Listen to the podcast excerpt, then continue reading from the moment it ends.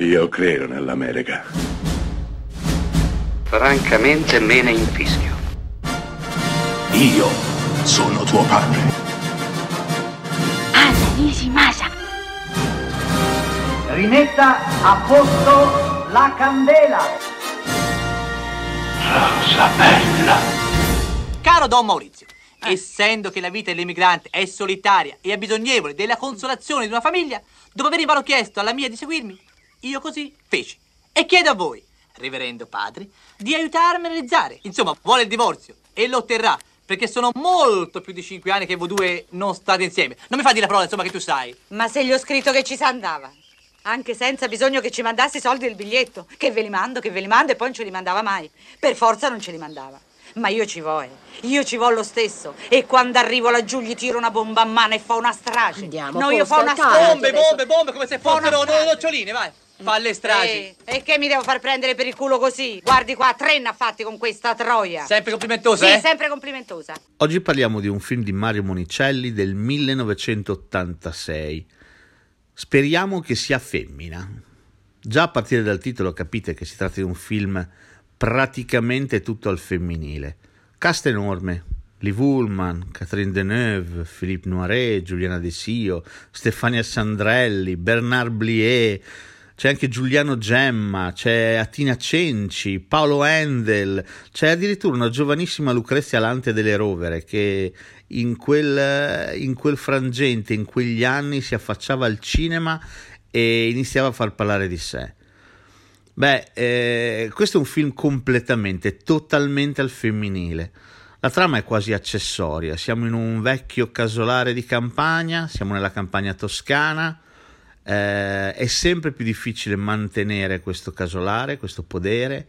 E la padrona di casa, Liv Ullman, Elena, non, non riesce più a farlo. Quindi sta cercando di venderlo. Chiederà all'amico di famiglia, Giuliano Gemma, un avvocato, di venderlo per lei e farà carte false Giuliano Gemma per cercare di vendere questo casolare. Beh, questo casolare è, è stranamente il fulcro di un microcosmo che ruota tutto attorno a quel podere, a quella terra, a quelle quattro mura.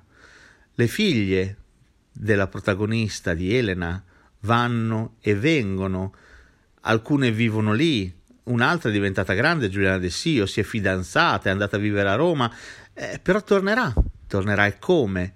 Tornerà prima col fidanzato, poi tornerà da sola. La sorella, il, eh, il di lei ex marito, un Philippe Noiret veramente, veramente fantastico.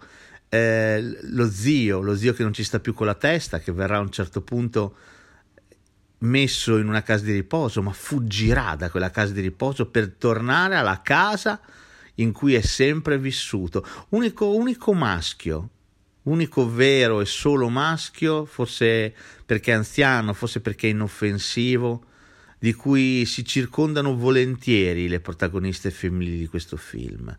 Sì, è un film che fa della femminilità un valore aggiunto, della solidarietà femminile un valore aggiunto. Sì, perché queste donne, ognuna con i propri guai, ognuna con i propri problemi, eh, ognuna con i propri debiti, ognuna con le proprie scelte di vita da dover affrontare, bambini in arrivo, e cose che devono capitare, lutti, perdite fidanzati che se ne vanno, occasioni che sfumano. Ecco, ognuna di queste donne, ognuna con la propria enorme dignità, compresa Tina Cenci che nel film fa, fa la serva, fa la governante, beh, ognuna di loro trova dimensione, equilibrio e forza tra quelle quattro mura, di quel casolare sperduto nella campagna toscana e a quello strano gruppo, a quella strana accozzaglia di donne di età completamente diverse che si troveranno ad un desco a condividere una cena mentre fuori imperversa un acquazzone non resta altro che, che ridere e augurarsi che il bambino che nascerà da lì a poco sia una femmina.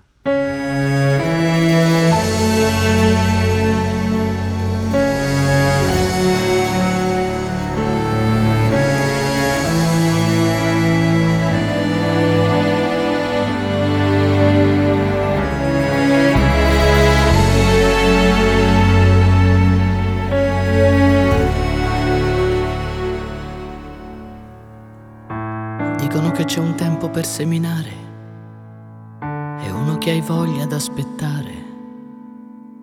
Un tempo sognato che viene di notte e un altro di giorno teso come un lino a sventolare.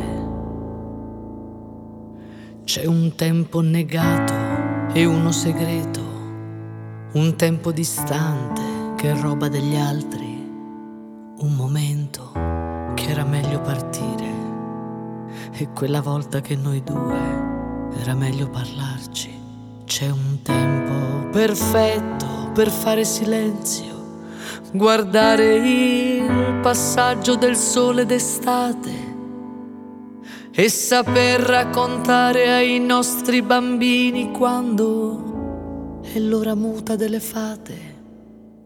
C'è un giorno che ci siamo perduti, come smarrire un anello in un prato. E c'era tutto un programma futuro che, che non abbiamo avverato. È tempo che sfugge, niente paura, che prima o poi ci riprende. Perché c'è tempo, c'è tempo, c'è tempo, c'è tempo per questo mare infinito di gente.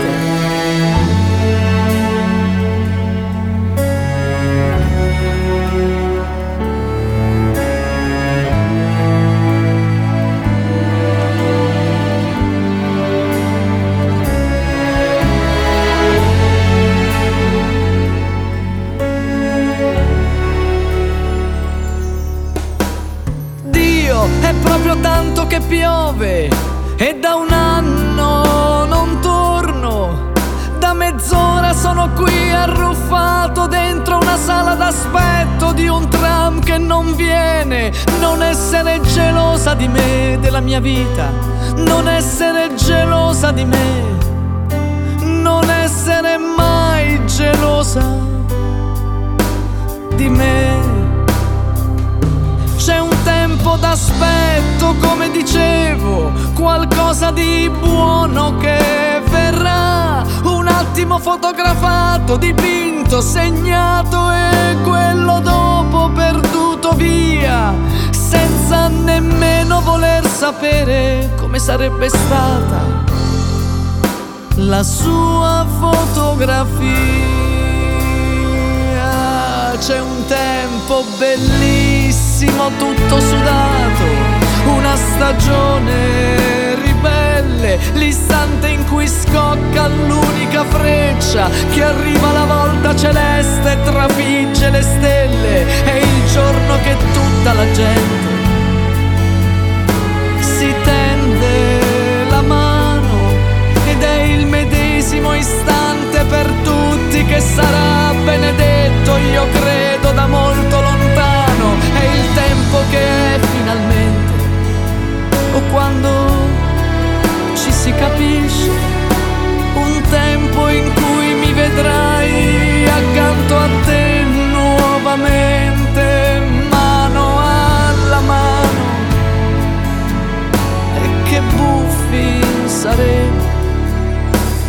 non ci avranno nemmeno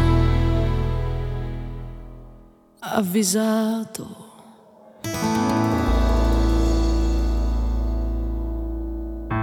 Dicono che c'è un tempo per seminare e uno più lungo per aspettare. Io dico che c'era un tempo sognato che bisognava sognare.